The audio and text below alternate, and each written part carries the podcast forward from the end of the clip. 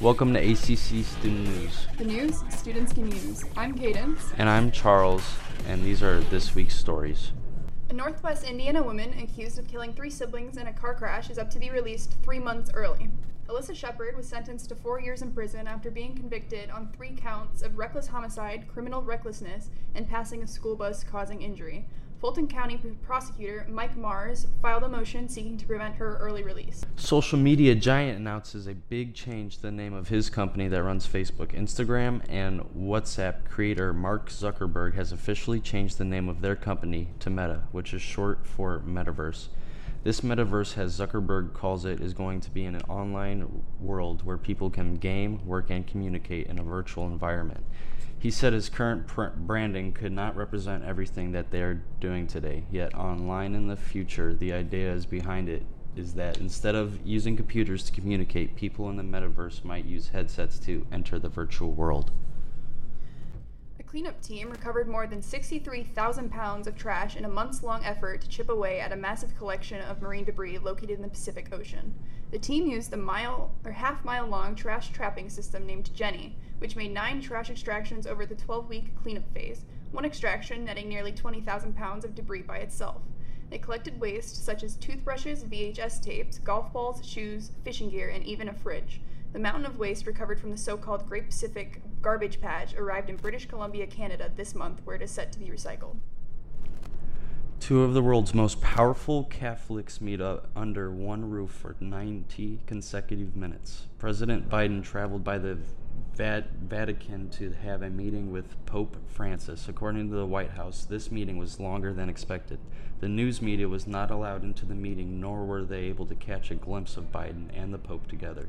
The White House did release a photo of them together and said that the president thanked His Holiness for his advocacy for the world's poor and those suffering from hunger and conflict and persecution.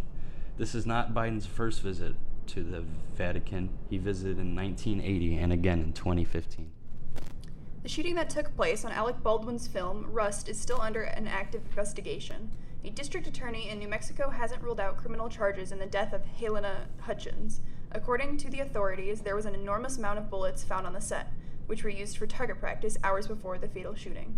The armorer, Hannah Gutierrez, spoke out to deny certain rumors. In a statement from her attorneys, she stated that she had no idea where the live rounds came from and shifts the blame for the shooting onto the film's producer. Researchers believe an antidepressant could help reduce the number of COVID 19 hospitalizations and severity. A pill that is used for depression and obs- obsessive compulsive disorder is known to reduce the inflammation caused by the virus. The antidepressant was tested on nearly 1,500 Brazilians that were recently inflicted with COVID, were at risk or severe illness because of the pre existing health problems such as diabetes. Half of them took the antidepressants at home for 10 days, and the rest got dummy pills. In four weeks, the group that looked the drug only took 11% needed to be hospitalized. This pill would only cost $4 for a course of COVID 19 treatment. Tom Brady has managed to set another NFL milestone, and thanks to a generous fan, Brady and the Tampa Bay Buccaneers have the record setting ball in their possession. With six seconds left in the first quarter of Tampa Bay's home game against the Chicago Bears, Brady threw his 600th career touchdown pass, a nine yard strike to Mike Evans. Evans, who was perhaps unaware of the significance of the pass, gave the ball to a fan who was sitting in the front row of the end zone.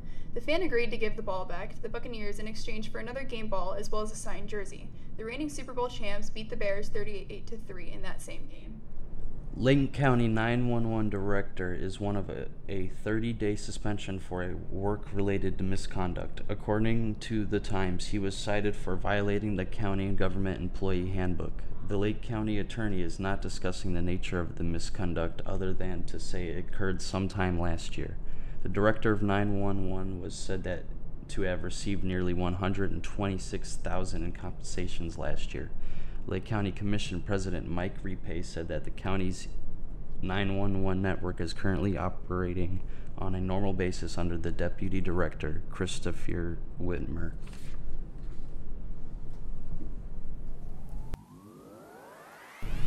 That's all we have for today. I'm Cadence. And I'm Charles. Thanks for listening to ACC Radio Hang.